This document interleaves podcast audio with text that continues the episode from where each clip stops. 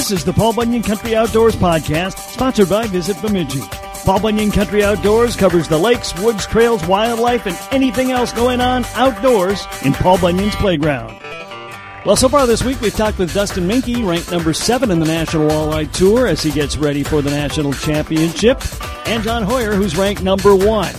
Today, we hear from the rookie, Will Pappenfuss of Bemidji, who in his first season ended up number eleven, and he too is getting ready for the National Championship at Devil's Lake. We'll hear from Will and our Lake of the Week from the Walker Area office coming up next. I got my fishing pole, keys, tackle box in my hand. Gonna cast a few lines with my toes in the sand. Pulling in a big catch makes me feel like a man. But the wife, she just don't understand. I love walleye, perch, trout, and bass. And if you don't like fishing, you can kiss my four-stroke right in the back. Cause the fishes all tremble at the thought of me when I'm fishing Paul Bunyan Country. This is Dick Beardsley, and this is Paul Bunyan Country Outdoors. Today on Fishing Paul Bunyan Country, we're checking in with Will Pappenfuss. He's over at Northwoods Bait and Tackle, and we got a lot of stuff to talk about with uh, pro fishing, but we'll start with uh, the local stuff. Uh, what are you hearing out there these days, Will?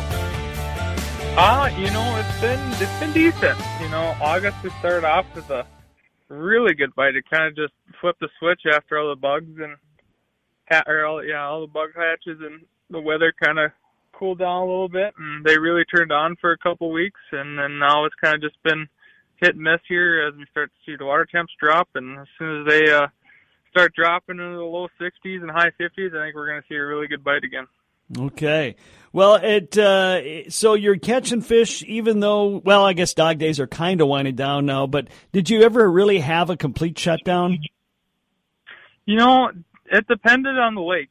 Uh, lakes with a lot of mud that had like Bemidji and Cass and stuff like that, the crayfish were molting, and then, yeah, all the mayflies on top of that, especially leech too. It kind of it kind of can get a little tough, and then once that kind of seems to wind down, it gets really good again. So you're starting to see, we, or we started to see Cass really turn on right after that, and leech is starting to turn on again as well. I just heard a guy out, uh, I think it was on Andruja, and long-lining um, crankbaits right now for walleyes and catching them in the middle of the day. Yeah, they're uh, they're up shallow feeding on crayfish. I mean, the schools we've been finding, we've been snagging quite a few crayfish just trying to catch walleye, so they're They're all over the place feeding on them. They're, I mean, by the time you get off the lake, your uh, your boat looks orange from all the crayfish they've been puking up. So, if we're out uh, fishing right now, where would we start? Where should we be tooling around in those in those shallow weeds still?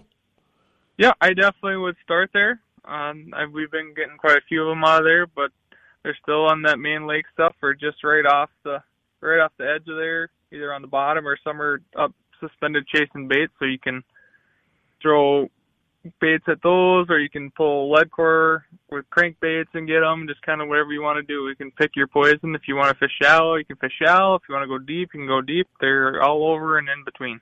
Wow. Well, Will Pappenfuss uh, is not only a, a good guide and a and a, and a great uh, helper at Northwoods Bait, he and a great angler. He's a great enough angler that in his first year on the National Walleye Trail or National Walleye Tour, he ends up number eleven going into the national championship. Not a bad rookie year, Will. No, I can't complain. You know, I had a, had a few missed opportunities where I kind of stubbed my toes, but uh, my main goal is to make the championship on Devils, and we did. So now we just gotta gotta go get everything tuned in there, and hopefully we can finish strong there. So tell me a little bit about the season. Kind of give us a, a recap of how the season went for you in the four previous tournaments. Okay. Yeah, it uh, it started about it started off about as rocky as you can get. Uh, I didn't. I had to borrow a boat, and I had battery issues and trolling motor issues, and it was cold and windy. And think I think I got about seven or eight hours of pre-fishing in total for that one, on a place I'd never been to in the middle of Illinois. And it just was like so mind-playing. It basically at one point I told myself I should just go home, but I we stuck it out and ended up cashing the check there in the first event I ever fished, so that was kind of cool. And then uh, Winnebago, I just missed the check on. I think I was like thirty, thirty some, thirty-first or something. I think they paid the thirtieth, and I got thirty-first. I think oh, wow. or something. I just missed, just missed her. Okay. And then uh, Then we went to South Dakota and fished Lake Francis Case and ended up taking, I think, twenty-sixth place or something and cashing a check there. So that was, that was a really fun place. There's a lot of fish down there.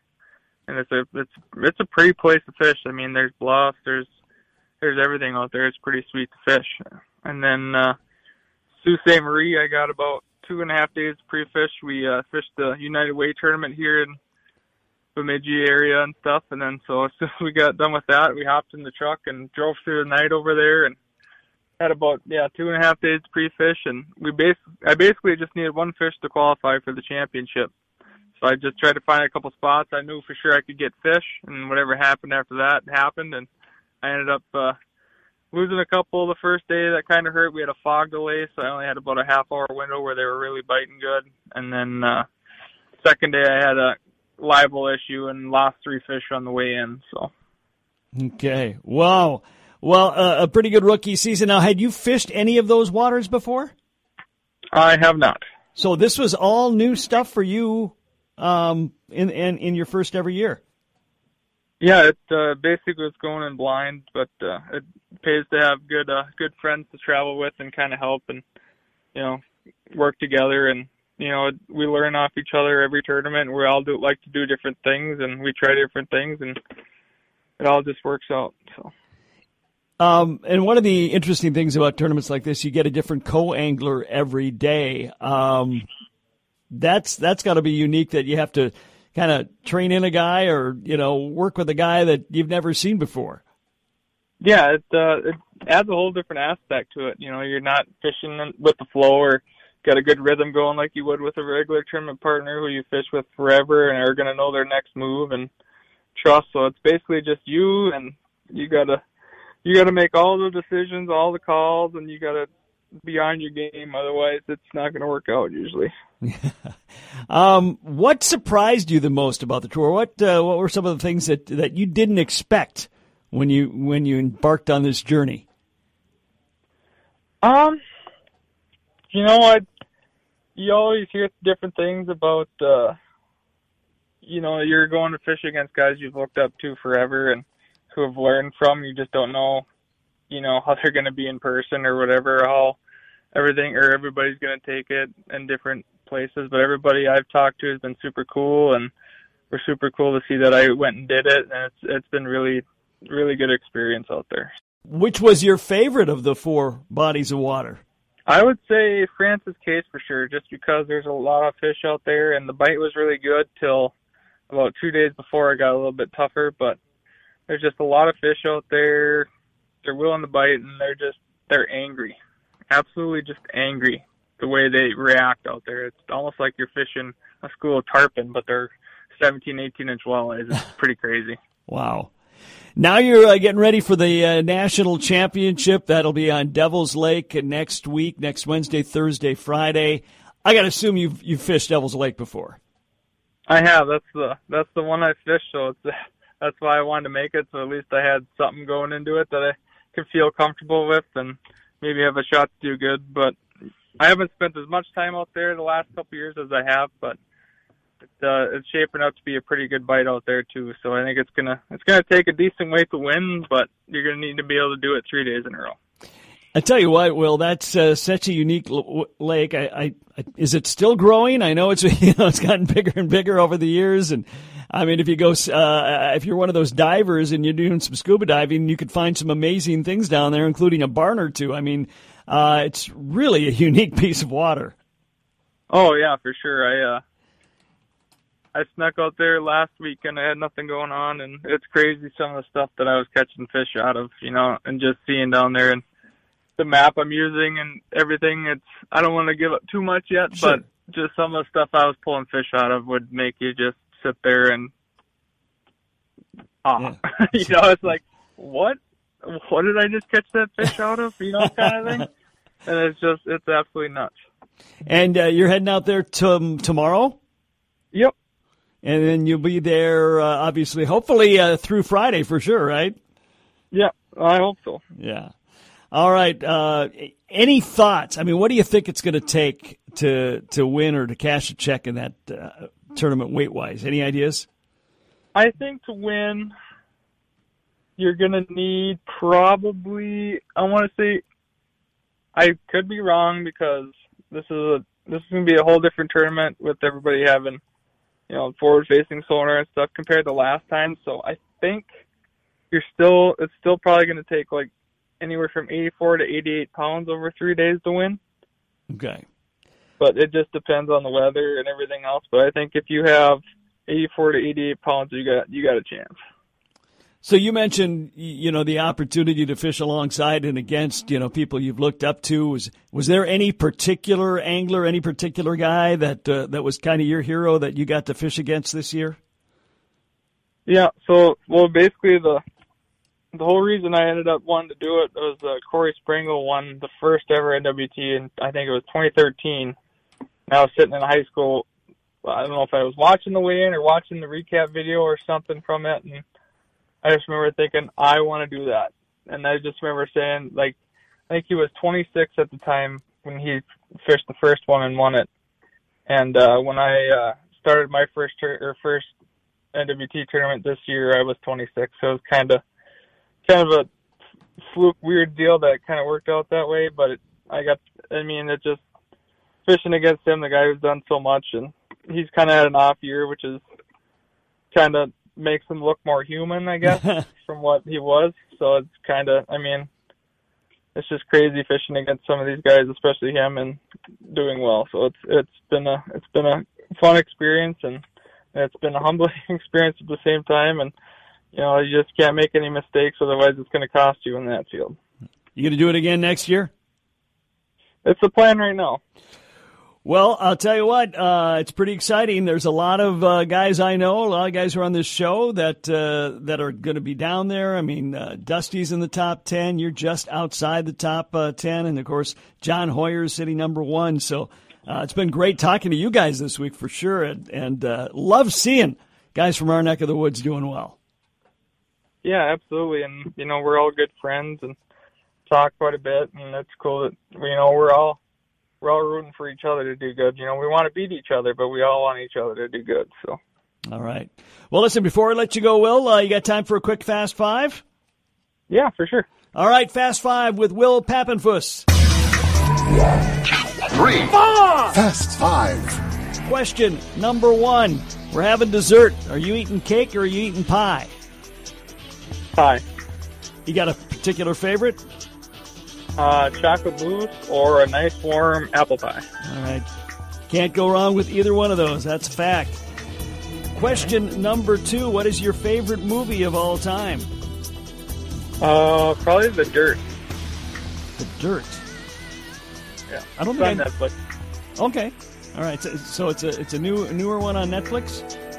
Yeah, it came out a couple of years ago. It's uh, about uh, Mötley Crüe and how they started and everything. Oh, okay.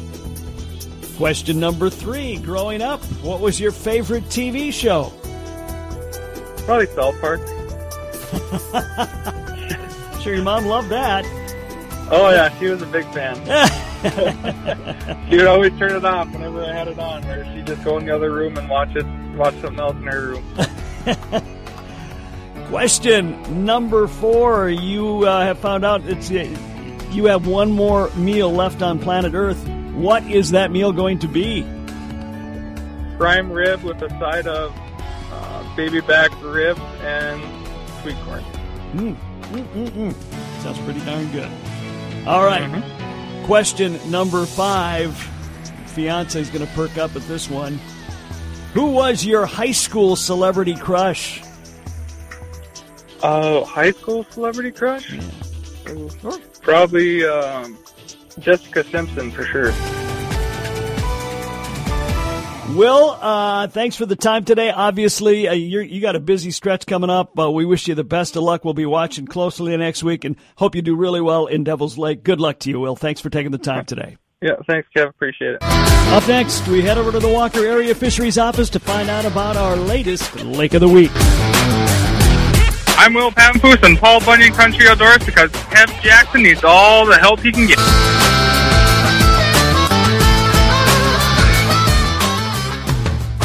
Go one step further into the outdoors this summer and experience the incomparable natural wonder of Bemidji. the first city on the Mississippi. Bemidji features abundant access to the great outdoors with over four hundred pristine lakes, perfect for canoeing, paddleboarding, and over one hundred sixty miles of trails that run through the northern Minnesota landscape. Plan your next great outdoor adventure today at visit bemidji dot com. Bemidji points to further. I'm Bruce Jean, and this is Fishing Paul Bunyan Country. Lake of the Weekday, Lake of the Weekday, Lake of the Weekday, holy cow. Well, it is Lake of the Weekday, and we're taking a look at uh, Six Mile Lake, which is in the Walker Area Fisheries Office. Aaron Haas, a fisheries specialist, is joining us. Aaron, welcome to the show. Thank you. I'm happy to be here. So tell me about Six Mile Lake, and let me see if how much you actually know about Six Mile Lake. Can you tell me why it's named Six Mile Lake? Oh, my gosh. It's so funny you say that because my coworkers were just going over, just asking me if I knew, and I have no idea, and they didn't know either. So that made me feel a little bit better. Um I, I honestly do not know. Do you know? I do not know. I've, you know, this these.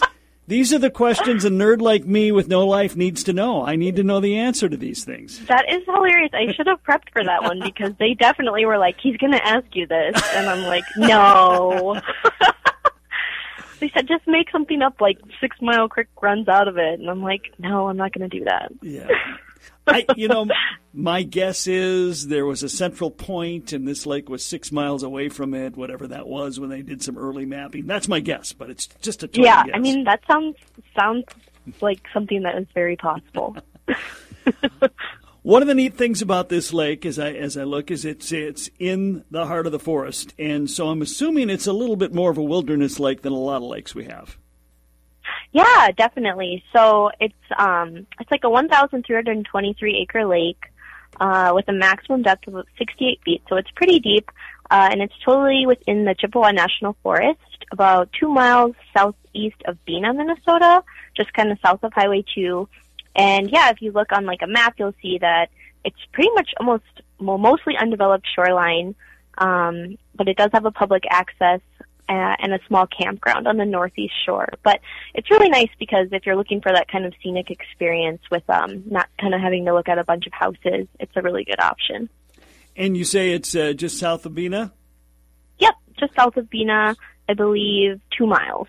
Okay, so I'm assuming there will be a sign that says Six Mile Lake, turn right, and you take that and you'll get to the get to the lake. Yep, there's like a little road um, that you'll take a ride on, and I do think it is it is called Six Mile Lake Road. Okay. So. All right, so you should be able to find it from there. Once you're there and you get on that lake, what, what are we going to be fishing for? What are we going to be catching? So it's generally known for its walleye and crappie fishing, um, and we actually just surveyed it last summer, twenty twenty-two, uh, with a standard survey. Um, so walleye have been consistently sampled in Six Mile Lake, um, dating back to early surveys in like the seventies. And we usually catch consistently, um, about five walleyes per, per net. And that's kind of a, considered a quality fishery in terms of numbers. Mm-hmm.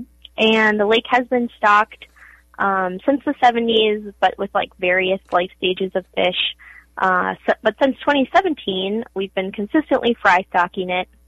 Uh, and it appears to be doing really well. We're seeing kind of a variety of sizes um, and ages of fish uh, continuing to recruit into the fishery. So it's a popular walleye fishing destination. Um, crappies, you know, we can't say much based on our survey data because they're notoriously hard to sample in the summer using our standard gears. Um, but just off of angling reports and of the of the few fish we do catch, um, really quality size. Um, And I think it's like a popular um, summer fishery for, for crappies and walleyes. You know, and usually lakes like that that have both crappies and walleyes, you'll have a ton of bluegill. Um, it doesn't look to me like you have a ton of bluegills, but they're they're they're there certainly. Yeah, that's what's really interesting, actually, that you mention it, is because if you look at the historical data set from Six Mile, we really never sampled uh, panfish at all in there. Um, All the way till twenty thirteen, we virtually caught like no bluegills in our trap nets. Um, but then I believe in like the twenty sixteen survey, they caught a handful per net. And then actually in this last summer survey, catch rates were up to like sixteen per trap net. So it seems like there's like a newly establishing sunfish uh, population in that lake. So it'll be interesting to see how that kind of shapes up in the years to come. How about bass? We have m- many bass in that lake? Um, we do not catch. That's another species that you kind of have to do specialized sampling for in the spring to get a good handle on what the population looks like, and we haven't done that in that lake, um, just out of the fact that we don't have any special regs or anything going on in there. Um, but there's bass in there. There's largemouth bass. We catch them kind of inadvertently in our nets, um, but we can't say much for size. Uh, northern pike, there's um, a lower density population of pretty nice-sized fish. I think most pike we caught in twenty twenty-two were between seventeen and twenty-three inches, but I know pike over thirty inches um, have been caught in, in previous surveys. So it's kind of nice because it's like not it's not your typical um, you know hammer handle like tons of small pike fishery. Uh, so that's kind of nice. There's probably some larger ones in there for people to catch. How much pressure does the lake actually get? So we've never done a form like a real creel survey, we call it, um, to kind of assess angling pressure on that lake. But just based on um, like reports we've gotten from people, it seems to be pretty popular in the summer, um, less so in the winter. It's hard to say how many people for sure, but it's kind of a popular destination because it's so close to Highway two. Um, it's by a lot of those larger lakes. So say people go. They want to fish leech or whinny, um, but it's too windy. You know, maybe people stop there, and they've got that campground. So I think it is fairly popular in the summer. Well, it uh, you know it's it's the kind of lake I like to fish. I love uh, places where it's nice and quiet, and you know you get to see stuff on the shoreline that you, you probably wouldn't if it was a well-developed shoreline. Um, and uh, and of course uh, the fish are biting. So there's there's a lot to like about Six Mile Lake. Yeah, definitely. Um, Some other species we've caught in there during survey, uh, bowfin, bullheads, pumpkin seed, rock bass, and white suckers. Um, so there's, you could have the chance at one of those, which is always exciting for some people and maybe a pain for others. um, and as far as we know, no A I S have been identified in there. Um, but so that's something to, to be consci- conscientious of, and uh, no special regulations on that lake. Okay, yeah, that... I was uh, going to ask about any concerns, but it's always good to know there's still a lot of lakes without any A I S on them. Yeah, yeah, and a good reminder to to continue to keep an eye on that, to try and, you know, not introduce something to a lake that, that's ticking along well without anything. Anything else we should know about Six Mile Lake? Um, I don't think so, other than, yeah, it's a beautiful lake um, located in the Chippewa National Forest, and opportunity for some quality-sized fish in there.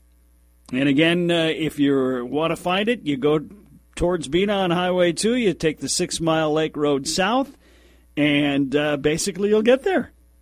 Yep, yep. All right, Aaron Haas is a fisheries specialist out of the Walker Area Fisheries Office, giving us the details on Six Mile Lake. Aaron, thank you for taking the time today. Thank you so much for having me. F I S H I I N, Paul Bunyan Country.